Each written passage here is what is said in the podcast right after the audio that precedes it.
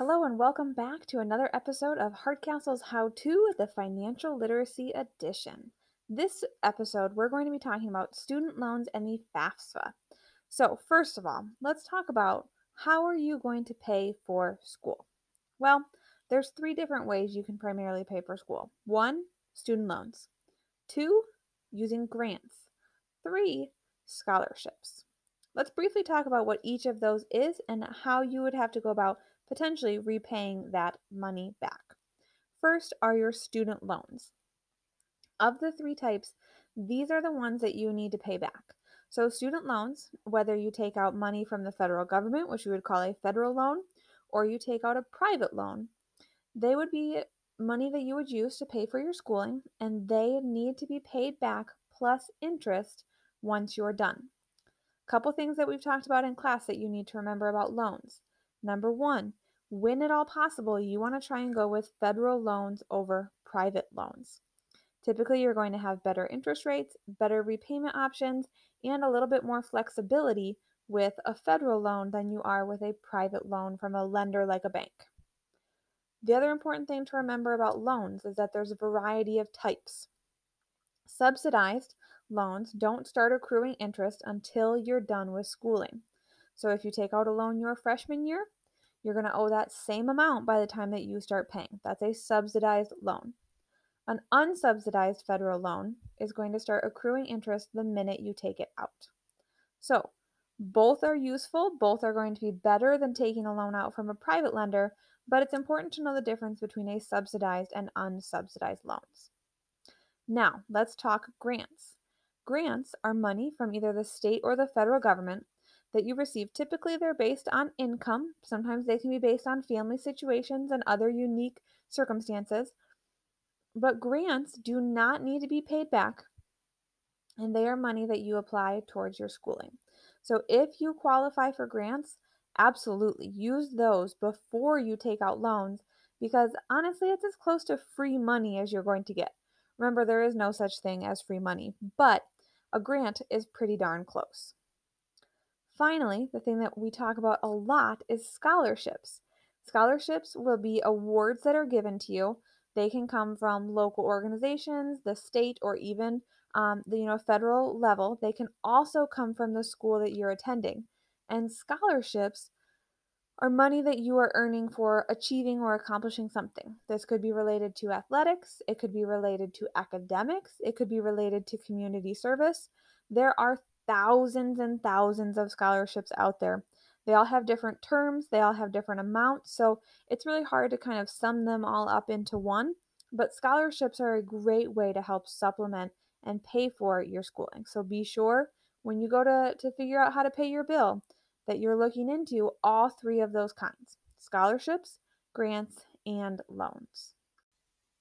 Now that we've covered the basics of how to pay for school, let's spend a little bit of time talking about how you go about getting these student loans.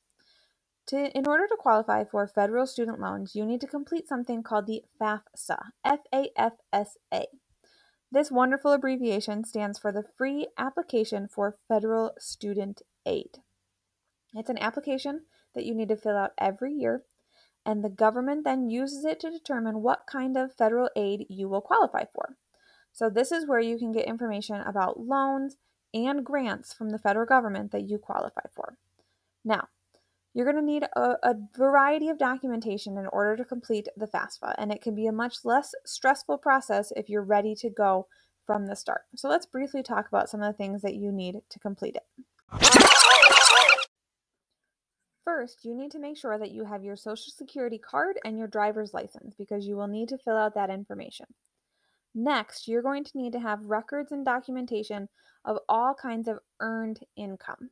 Now, the most standard type of documentation that you'll need is your tax returns. Now, if you are filling this out on your own and you are a completely independent student, um, that means that you will just need your tax returns. But chances are, especially your first couple of years of school, you'll be filling this out with your family. So you will also need their most recent tax returns too. The really nice thing about the FAFSA website is that it now integrates with the IRS, which is the tax the Internal Revenue Service which we file our taxes with. And so you can actually authorize them to access your information from the IRS.